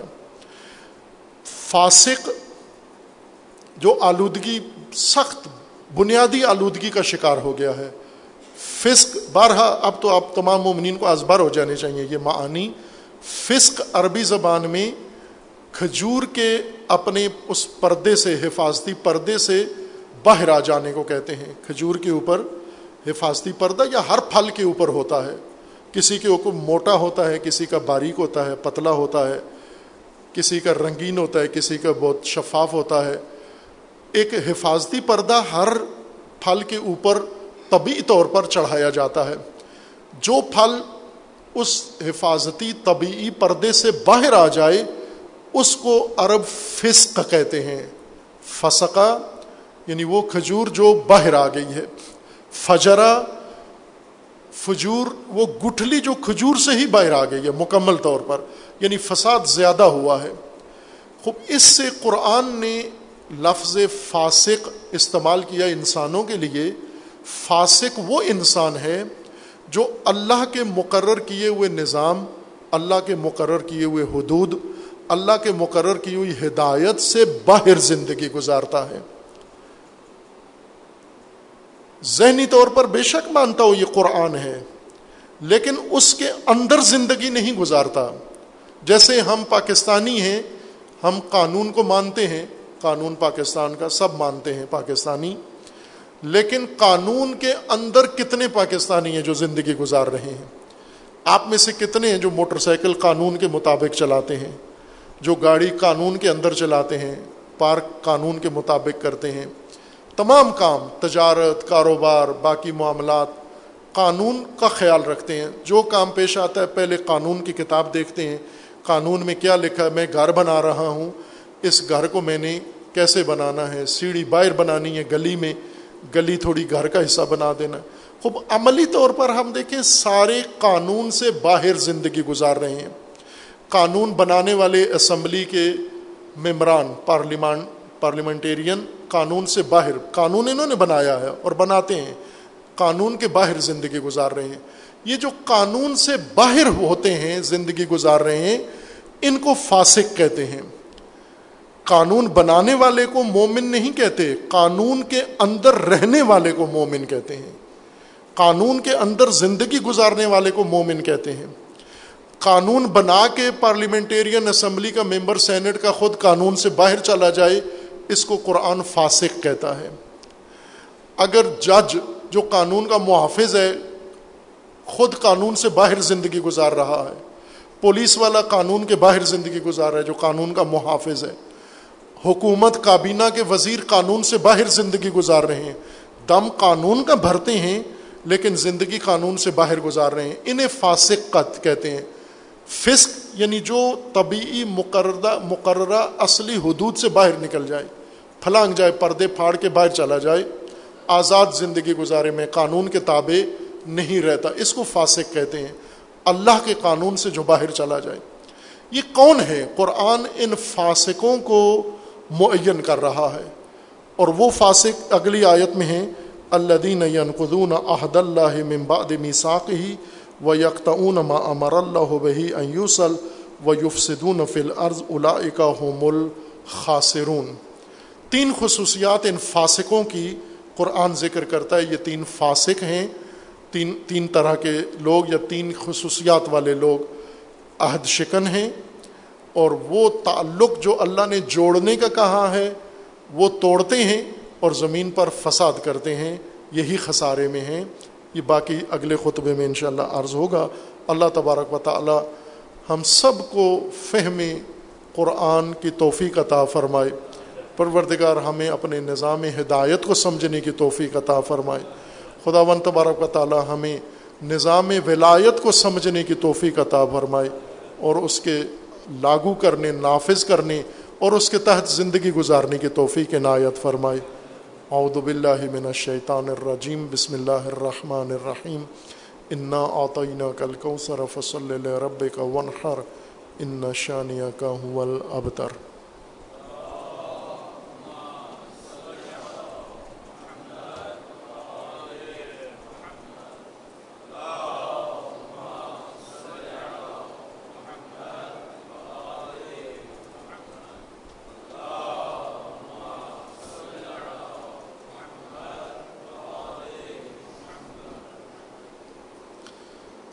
اعوذ باللہ من الشیطان الرجیم بسم اللہ الرحمن الرحیم الحمد للہ والصلاة والسلام علی رسول اللہ و آلہ آل اللہ سیما علی امیر المؤمنین علی ابن ابی طالب علیہ الصلاة والسلام. و فاطمۃ زہرا سیدت نساء العالمین والحسن والحسین سید شباب اہل الجنہ و سبت الرحمہ و علی ابن الحسین و محمد ابن علی و جعفر ابن محمد و موسیٰ ابن جعفر و علی ابن موسیٰ و محمد ابن علی و علی ابن محمد و الحسن ابن علی والحجت ابن الحسن القائم المنتظر المہدی۔ حجج اللہ علی عباد و امنا فی بلاد و لعن علی آدائہم اجمعین۔ من الان الى قیام یوم الدین۔ عباد اللہ اوسیکم و نفسی بتقو اللہ اتق اللہ فإن خیر الزاد، التقوی۔ بندگان خدا، آپ سب کو اور اپنے نفس کو تقوی الہی کی وصیت کرتا ہوں، تقوی الہی کی نصیحت کرتا ہوں، تقوی الہی کی جانب دعوت دیتا ہوں و تاکید کرتا ہوں کہ اپنی زندگی تقوا کے مطابق بسر کریں تقوا کے زیر سایہ زندگی گزاریں۔ تقوا کی بنیاد پر نظام زندگی قائم کریں۔ تقوا انسانی زندگی کی حفاظت ہے، انسان کے دین کی حفاظت ہے، انسان کی دنیا کی حفاظت ہے اور انسان کی آخرت کی حفاظت ہے۔ تقوا کے لیے اللہ تبارک و تعالی نے جو اہتمام فرمایا ہے، اس میں ایک اہم رکن نظام تقوا کے قیام و برپائی کے لیے اور انسانی زندگی کی حفاظت کے لیے اللہ تبارک و تعالیٰ نے نظام ولایت انسانوں کے لیے مقرر فرمایا ہے۔ خود اللہ کی ذات ولی ہے اور اللہ تبارک و تعالیٰ نے انبیاء و رسول مبعوث فرمائے ہیں اور ان کو منصب ولایت و مقام ولایت عطا فرمایا ہے۔ اور ان انبیاء کے اوسیاء کو اللہ تبارک و تعالیٰ نے عہدۂ ولایت عطا فرمایا ہے۔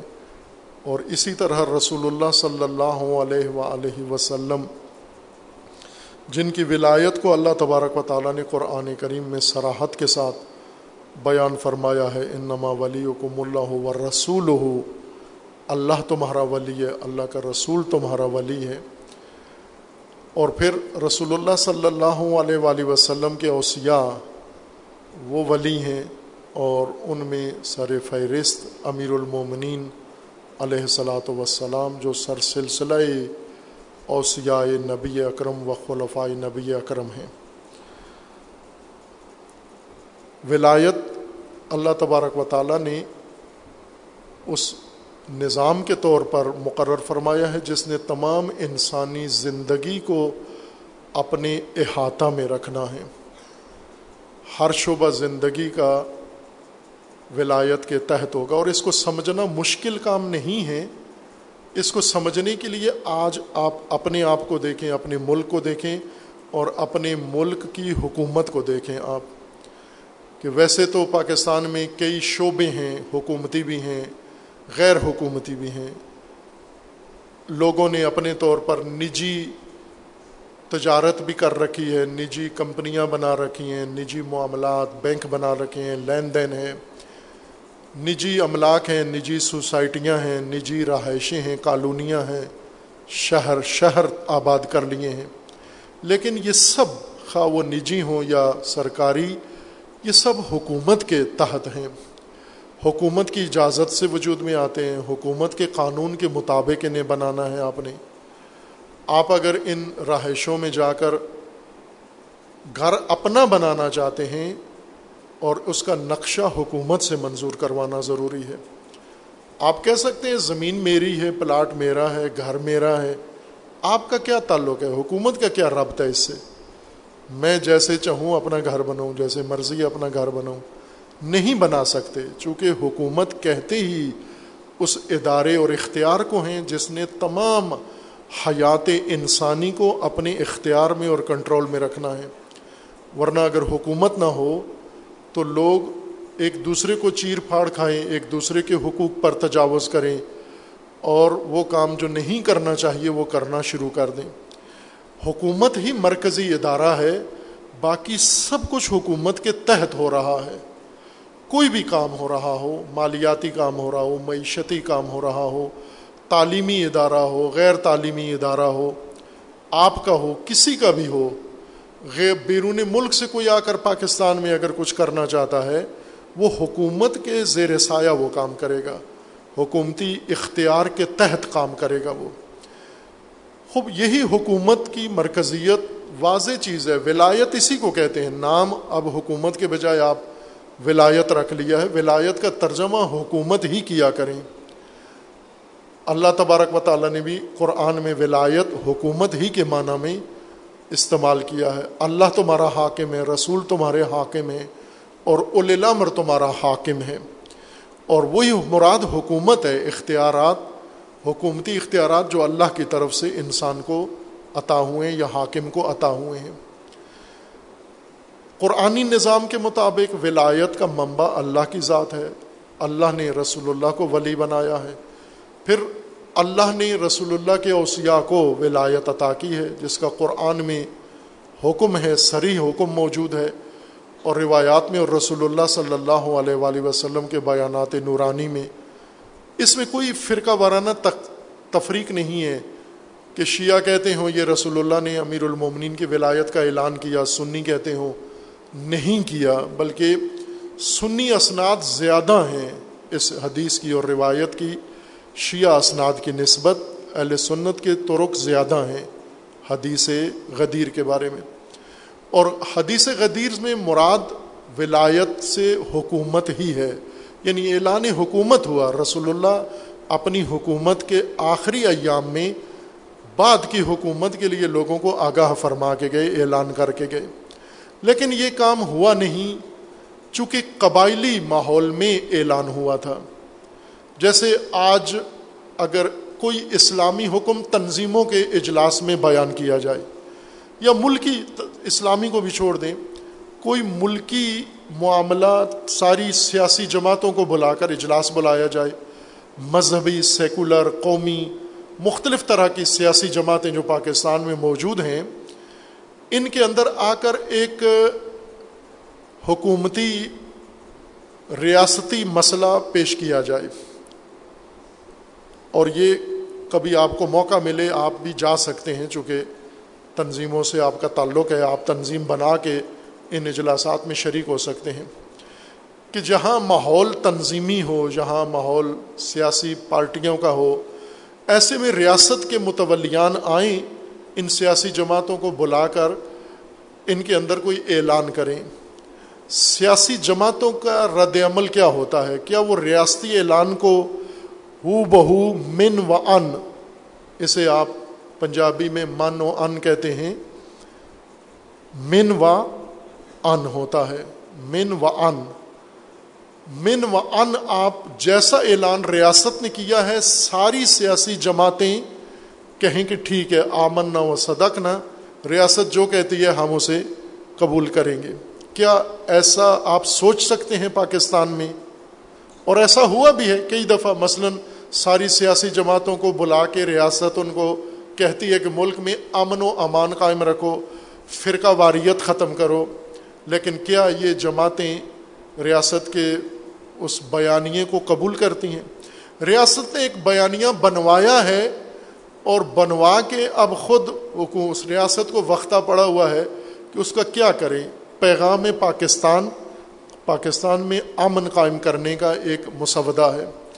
اور مذہبی جماعتیں کل عدم و غیر کل عدم ان سب کو بلاتے ہیں ہر محرم کے موقع پر۔ اور ان کا اجلاس کر کے اس میں ریاست کے بڑے بزرگ ان کو اعلان کرتے ہیں کہ ملک میں امن قائم رکھنا ہے آپ نے۔ خوب ریاست حاوی ہے نا ریاست کے تحت ہیں یہ ساری چیزیں۔ لیکن چونکہ تنظیم زدہ ماحول ہے، پارٹی زدہ ماحول ہے، اور فرقہ وارانہ فرقہ زدہ ماحول ہے پاکستان کا، اس میں فرقوں کو بٹھا کر جن کا اعتقاد ریاست سے زیادہ فرقے پر ہے، جن کا اعتقاد ریاست سے زیادہ پارٹی پر ہے، جن کا اعتقاد ریاست سے زیادہ تنظیم پر ہے۔ ریاست سے زیادہ ان کی اہمیت، ان کے نزدیک مسلک ہے اپنا۔ ان میں ریاستی بیانیے کیا حیثیت رکھتے ہیں؟ وہ ان کو کیا اہمیت دیتے ہیں؟ جو بھی تعبیر آپ کے ذہن میں آتی ہے کہ یہ ان کے ساتھ یہ سلوک کرتے ہیں، انہیں اہمیت نہیں دیتے، سنتے نہیں ہیں، مانتے نہیں ہیں۔ ممکن ہے ریاستی طاقت کے سامنے اجلاس میں چپ ہو جائیں یا تائید بھی کر دیں، بخن بخن بھی کر دیں، لیکن اجلاس سے باہر آ کر وہ جو حشر کرتے ہیں اس بیانیے کا، وہ آپ کے سامنے ہے۔ خوب یہی کام ہوا غدیر میں۔ رسول اللہ صلی اللہ علیہ وآلہ وسلم نے ریاستی بیانیاں قبائل کے اجتماع میں، چونکہ قبائلیت ابھی ختم تو نہیں ہوئی تھی، عرب ابھی تک قبائلی ہیں۔ قبائلیت کبھی بھی ان سے ختم نہیں ہوئی۔ رسول اللہ صلی اللہ علیہ وآلہ وسلم نے ان قبائل سے کوشش کی، قبائلیت کو ختم کریں، لیکن ان کی تہوں میں، نچلی تہوں میں موجود تھیں۔ انفرادی طور پر بعض افراد میں قبائلیت ختم ہوئی، لیکن ان کی نچلی سطحوں میں موجود تھی اور بعض تو سخت راسخ تھے قبائلیت کے اندر۔ خوب، یہ قبائل تھے مختلف۔ ان قبائل کے اندر جو مسلمان ہو چکے ہیں، ایک ریاست کے تحت ہیں، ریاستی اعلان اللہ کے حکم سے رسول اللہ نے فرمایا ان قبائل نے یہ بیان سنا اور بیان سن کر ریاستی اس طاقت کے سامنے وقتی طور پر اظہار کیا کہ قبول ہے، لیکن باہر آ کر انہوں نے اس کو ریاستی موقف، ریاستی اعلان سمجھا ہی نہیں۔ چونکہ قبائل کے اندر، مسالک کے اندر، فرقوں کے اندر اپنا انٹرنل نظام ہوتا ہے انٹرا پارٹی سسٹم ہوتا ہے ان کا۔ ابھی جمہوریت میں ایسے ہوتا ہے کہ ملک کی حکومت لینے کے لیے پارٹیوں نے اپنا انٹرا پارٹی سسٹم الیکشن کرانا ہوتا ہے۔ وہ نام نہاد ہی ہوتا ہے، لیکن انہیں جمہوریت کا شکل دکھانے کے لیے یہ کام کرنا ہوتا ہے۔ قبائل کے اندر جہاں قبیلے تسلیم ہو جاتے ہیں، ریاست کا حصہ بن جاتے ہیں، ریاست کے تحت آ جاتے ہیں، انٹرا قبائلی ٹرائبل سسٹم ختم نہیں ہوتا ان کے اندر۔ وہ ہمیشہ قائم رہتا ہے اور آج بھی قائم ہے ان کے اندر، عربوں کے اندر۔ پاکستان کے اندر بھی قائم ہے یہ جو الیکٹیبلز ہیں، یہ قبائلی لوگ ہیں نا یہ۔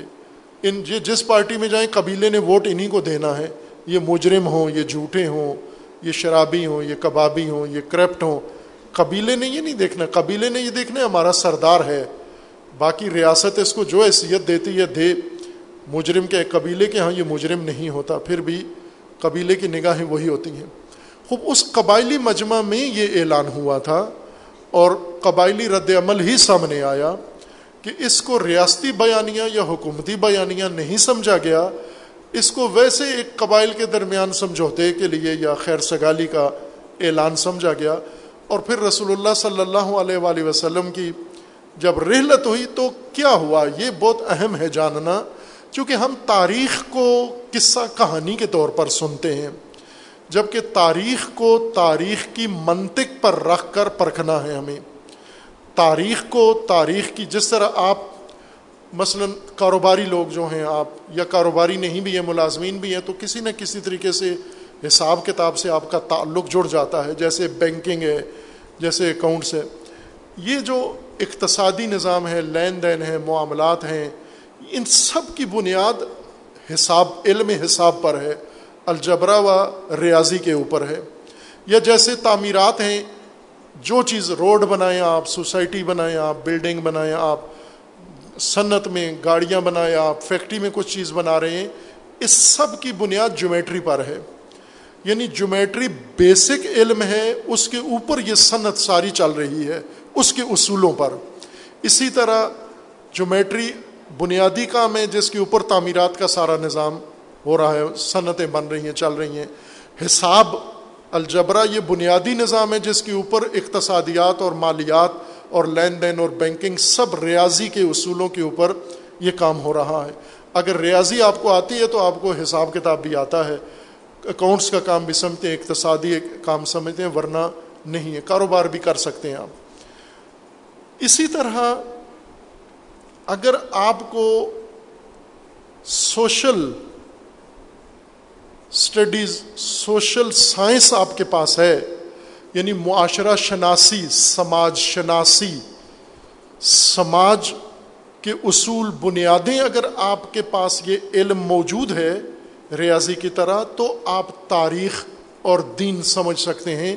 اگر آپ سوشل اصول نہیں سمجھ سکتے، نہ معاشرہ، نہ سیاست، نہ سوسائٹی اور نہ ہی دین اور نہ ہی کوئی اور چیز آپ سمجھ سکتے ہیں۔ اس سب کی بنیاد یہی علم ہے، سوشیالوجی، معاشرہ شناسی، سماج شناسی۔ اس علم سے آپ کو طاقت اور قدرت حاصل ہوتی ہے۔ ہم تاریخ کو اگر سوشیالوجی کی بنیاد پر نہ دیکھیں، اس منطق کے ساتھ نہ پرکھیں، جیسے آپ اکاؤنٹس کا کام کرتے ہیں، ریاضی کو اٹھا کے باہر پھینک دیں آپ۔ کہ ریاضی کو تو پھینکو گٹر میں، باقی بیٹھو حساب کتاب کرتے ہیں۔ تو ریاضی تو گٹر میں نہیں جائے گا، وہ علم ہے، وہ تو صدیوں سے قائم ہے۔ آپ کا حساب کتاب ضرور گٹر میں چلا جائے گا۔ آپ کی تجارت و کاروبار ضرور گٹر کا شکار ہو جائے گا۔ وہ علم بنیاد ہے، اس کے مطابق آپ کو اپنا حساب کتاب بنانا ہوگا۔ سوشیالوجی کو اگر آپ اٹھا کے یعنی سماج شناسی، علم الاجتماع معاشرہ شناسی اور سوشل تمام امور اگر آپ اٹھا کے گٹر میں پھینک دیں گے، تو در حقیقت خود اپنا نظام اور اپنی تاریخ کو پھینک رہے ہیں آپ دور۔ تاریخ قصہ و کہانی ہے۔ اگر اس کے پیچھے یہ علم کار فرمان ہو، یہ منطق نہ ہو تو۔ وہ منطق یہ ہے کہ جس سماج میں یہ تاریخی واقعہ رونما ہوا ہے، وہ کس طرح کا سماج تھا؟ اس کے سماجی اصول کیا تھے؟ سماجی ڈھانچہ کیا تھا؟ سماجی بنیاد کیا تھی؟ سماجی ویلیوز کیا تھیں؟ اور ان کے اندر جو معاشرتی ضابطے تھے، وہ کیا تھے؟ کن چیزوں کے مطابق وہ سوسائٹی قائم تھی اور برقرار تھی، وہ قبائلیت تھی۔ وہ معاشرہ صدر اسلام کا، اس کی سوسائٹی کی بنیاد، سوشل بنیاد ٹرائبل تھی، قبائلی جڑیں تھیں اس کی۔ لہذا وہاں ریاستی نظام قبائلیت کے اندر قائم کرنے کے لیے الگ پیچیدہ چیزیں تھیں۔ اسی پیچیدگی یہ پیش آئی کہ جب رسول اللہ صلی اللہ علیہ وسلم نے ریاستی اعلان کر دیا، بیانیہ دے دیا کہ میرے بعد علی تمہارے ولی ہیں۔ لیکن انصار نے بھی سنا، مبارک بھی دیں اور شعر بھی لکھے، سب کچھ کر کے جو ہی رسول اللہ کی رحلت ہوئی، انصار جو بہت جان نثار و فداکار صحابہ تھے رسول اللہ کے، یہ فوراً اپنی قبائلی، اس بنیاد پر قبائلی ذہنیت کے مطابق یہ فوراً گئے ثقیفہ میں جا کر بیٹھ کے انہوں نے قبائلی میٹنگ کر لی وہاں پر، دونوں قبیلوں نے، اوس و خزرج نے۔ اور انہوں نے کہا کہ اس سے پہلے کہ یہ قریش قریش ایک الگ قبیلہ ہے جو ہجرت کر کے مکہ سے آیا ہے، اوس و خزرج مقامی قبیلہ ہے جو مدینہ کے اندر مقیم ہے۔ تو انہوں نے کہا کہ یہ سارا کچھ تو ہم نے کیا ہے، اور چونکہ ان کی طاقت ہے، یہ کافی قوی ہیں، قریش ہیں، اور ان کی شخصیت و ذہنیت کا اندازہ تھا انصار کو انصار کو پتہ تھا کہ ہماری سرزمین پر، ہمارے ماحول میں یہ باہر سے آ کر ہم پر مسلط ہوں گے اور ہمیں ختم ہی کر دیں گے۔ ہمیں شاید مدینے سے ہی نکال دیں۔ اس لیے پہل کرو اور اقتدار کے لیے چارہ جوئی کرو اور یہ جمع ہو گئے۔ خوب اعلان نہیں سنا تھا انصار نے، رسول اللہ کا سنا تھا۔ اب یہ میٹنگ کیوں بلائی ہے؟ چونکہ قبائلی جب ریاستی بیانیاں سنتے ہیں، تو انٹرا قبائلی سسٹم پر ہی عمل پیرا ہوتے ہیں۔ وہ یوں نہیں ہے کہ قبائلی نظام انہوں نے ترک کر دیا۔ اب اوس اوس نہیں رہا، خزرج خزرج نہیں رہا۔ اور جو دیگر قبائل تھے، انہوں نے اپنی قبائلی تشخص شناخت یکسر ختم کر دی، وہ سب قائم تھی۔ ہاشمی ہاشمی تھا، قریشی قریشی تھا، اموی اموی تھا اور تمیمی تمیمی تھا، جو جس قبیلے میں تھا، اسی شناخت کے ساتھ باقی تھا وہ۔ اس لیے یہ قبائلی معاشرے کے اندر، قبائلی سسٹم کے اندر دینی سسٹم متعارف کروایا جا رہا تھا۔ اور جب قبائلی سسٹم نہ کرے اس کو قبول انٹرا سسٹم کی وجہ سے آپ اور رسول اللہ کو خدشہ بھی یہی تھا۔ اسی لیے رسول اللہ نے یہ اعلان کرتے ہوئے تھوڑی سی جھجک تھی، جسے اللہ تبارک و تعالیٰ نے فرمایا کہ اگر آپ نے یہ اعلان نہ کیا تو کچھ بھی نہیں کیا۔ اور رسول اللہ کا خدشہ درست تھا۔ اس قبائلی نظام کے اندر ریاستی نظام کا جب اعلان ہوا تو عمل قبائلی سسٹم پر ہوا، نہ کہ ریاستی اعلامیہ کو۔ ریاستی اعلامیہ کو انہوں نے کہا کہ چونکہ ریاستی جیسا پیغام پاکستان، ریاستی بیانیہ مقدس ہے اور چند ریاستی علماء، وہ ہمیشہ یہ مسودہ لے کے جگہ جگہ گھوم رہے ہوتے ہیں، دکھا رہے ہوتے ہیں کہ یہ بڑا عظیم ہے، یہ بڑا جامع ہے۔ لیکن کبھی فرقوں کے اندر، کبھی کسی شیعہ نے اپنی مجلس میں پیغام پاکستان اٹھا کے دکھایا ہے، کسی دیوبندی نے دکھایا ہے۔ کسی بریلوی نے اپنی مجلس میں کہا ہو کہ لوگوں یہ پیغام پاکستان جو ہے ریاستی بیانیہ ہے اس کو ہم فرقے کو چھوڑتے ہیں، یہ بیانیاں لاگو کرتے ہیں۔ آج تک نہ کیا نہ کریں گے یہ۔ خوب، اس پر دستخط کیوں کیے ہیں؟ چار پانچ ہزار افراد نے دستخط کیے ہیں احترام ریاست کے احترام میں۔ ریاست کے احترام میں یہ دستخط کر دیے، لیکن انٹرا فرقہ سسٹم ہی قائم رہے گا۔ بریلوی بریلوی رہے گا، دیوبندی دیوبندی رہے گا، دوسرا، اور اس کے اندر جو بھی بنا ہوا ہے معیار، جس کو گالی دینی ہے، جس کو برا بلا کہنا ہے، جس کی مذمت کرنی ہے، وہ ویسا ہی رہے گا۔ یہ وہ ماجرا تھا جو وہاں پر وقوع پذیر ہوا۔ اب اللہ تبارک و تعالیٰ نے رسول اللہ سے یہ اعلان فرمایا کہ آپ یہ اعلان کر دیں کہ ولایت کا، آپ کے اوپر ولایت کا نظام حاکم ہے۔ رسول اللہ نے ولایت کی، رسول اللہ کے بعد بھی ولایت ہی کا نظام جاری رہے گا۔ لیکن اس انٹرا قبائلی نظام میں نہیں قبول کیا گیا اور قبائلی سسٹم کے تحت جرگے ہوئے اور فیصلے ہوئے اور قبائل جس طرح کرتے ہیں، اسی طرح سے انہوں نے عمل کیا۔ خوب، اب یہاں پر وہ جمعیت جن کو سسٹم سمجھ میں آیا یعنی ولایت کو ولایت ہی سمجھا، حکومت ہی سمجھا، اور اس کو اللہ کی طرف سے حاکمیت ہی سمجھا، انہوں نے ولایت کا کیا کیا؟ کیا وہ ولایت کے وفادار رہے؟ کیا وہ ولایت کے لیے تحت رہے؟ حکومت تو نہیں قائم ہوئی، مرکزی حکومت قائم نہیں ہوئی، لیکن ولایت ضروری تو نہیں ہے کہ حتمن حکومت ہو حاکمیت کی سطح کی ولایت ہو تو شیعہ ولایت کے نظام کے اندر آئے۔ اور اگر حکومتی سطح کی، مرکزی حکومتی سطح کی ولایت نہ قائم ہوئی تو باقی بھی درجات و جو اسٹیپ ہیں ولایت کے، وہ بھی کل عدم قرار دیے جائیں۔ عملی طور پر ولایت کو ترک کر دیا سب نے۔ جو ولایت کو چھوڑ کر اس قبائلی نظام کے مطابق آئے اور فیصلے کر کے اور ان فیصلوں کو قبول کروا لیا اور پھر اس کے بعد وہ تسلسل سے جاری رہا اور جنہوں نے وہ فیصلے قبول نہیں کیے، عملی حالت دونوں کی ایک جیسی ہے۔ آج کی نسل اس بات کی گواہ ہے کہ آج کی نسل جو ولایت کو مانتی ہے، ان کا حال دیکھیں کہ وہ ولایت کو فقط ذہن میں رکھتے ہیں، ولایت کو ایک مقدس امر سمجھتے ہیں، صوفی تفسیر کی ولایت رکھتے ہیں۔ یعنی ایک ایسی شخصیت ہستی جو اللہ کے قریب ہیں، دعا کروائیں تو قبول ہوتی ہے، ان کے منت نیاز کریں تو قبول ہوتی ہے، وہ اللہ کی وساطت کر کے ہمارے مسائل حل کر دیتے ہیں۔ لیکن ان کی حاکمیت، ان کی ریاست، ان کی اختیار اس کے لیے تیار نہیں ہے۔ اللہ تبارک و تعالیٰ کا فرمانا ہے کہ اگر کوئی اللہ کا نظام چھوڑ جائے، نکل جائے وہاں سے، وہ مومن نہیں رہتا، وہ مومن کے درجے سے باہر ہو کے فاسق ہو جاتا ہے۔ فاسق یعنی اللہ کے سسٹم سے باہر زندگی گزار رہا ہے۔ اور قرآن فرماتا ہے کہ جب انسان فاسق ہو جائے اس کو قرآن بھی گمراہ کرتا ہے اور اس کو گمراہی بھی گمراہ کرتی ہے۔ اس کو تاغوت بھی گمراہ کرتے ہیں اور اس کو اسلامی کتابیں بھی گمراہ کرتی ہیں۔ اس کو حدیث بھی گمراہ کرتی ہے۔ اس کو تمام دینی باتیں بھی گمراہ کرتی ہیں۔ جو فاسق ہو جائے، جو اللہ کے نظام سے اٹھ کے باہر زندگی گزارنا پسند کرے، جیسے کتنے لوگ پاکستان سے باہر چلے گئے ہیں۔ خوب اب قرآنی اصطلاح میں تو ان کو نہیں کہہ سکتے فاسق۔ پاکستان سے باہر چلے گئے ہیں۔ قرآن کے لحاظ سے دین سے باہر جانے والا فاسق ہے۔ لیکن قانون کے لحاظ سے ہم کہہ سکتے ہیں کہ قانون کے لحاظ سے یہ باہر باہر جانے والے کو فاسق کہتے ہیں۔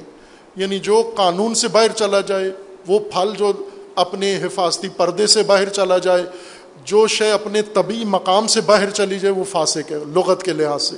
قرآن کے لحاظ سے وہ انسان فاسق ہے۔ جو اللہ کے دین کو چھوڑ کے باہر زندگی گزار رہا ہو یعنی روزمرہ زندگی۔ خاندان کے اس کے جو اصول ہیں، وہ اللہ کے نہیں، اللہ کے نظام سے باہر ہیں۔ تجارت کے اصول، سیاست کے اصول، معیشت کے اصول۔ اللہ تبارک و تعالیٰ کا فرمان ہے کہ فاسق تین کام کرتا ہے۔ ایک، عہد توڑتا ہے۔ اللہ کے ساتھ جو عہد باندھا ہے، وہ عہد توڑتا ہے۔ یہ عہد دو طرح کے ہیں۔ ایک فطری عہد ہے، جو عقل اللہ نے دیے، ہمیں تو ساتھ عہد ہو گیا ہے۔ جب ہم نے اللہ سے عقل لی ہے، فطرت لی ہے، تو ساتھ ہی عہد بھی ہو گیا ہمارا اللہ کے ساتھ۔ اور ایک عہد جو اللہ نے اپنا نظام دیا ہے، ہدایت دی ہے، کتاب دی ہے، رسول دیے جب اس کو ہم نے مان لیا تو عہد ہو گیا۔ ولایت کا اعلان غدیر میں ہوا، ہم نے قبول کیا۔ یہ عہد ہو گیا ہمارا اللہ کے ساتھ۔ یہ عہد توڑنا نہیں ہے، ورنہ فاسق ہو جاؤ گے۔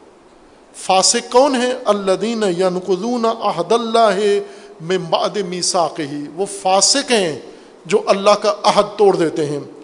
دوسری فاسق کی علامت یہ ہے وہ یکتون اما امر اللہ بہی ایوسل اللہ نے جوڑنے کا حکم دیا ہے، ربط کا حکم دیا ہے۔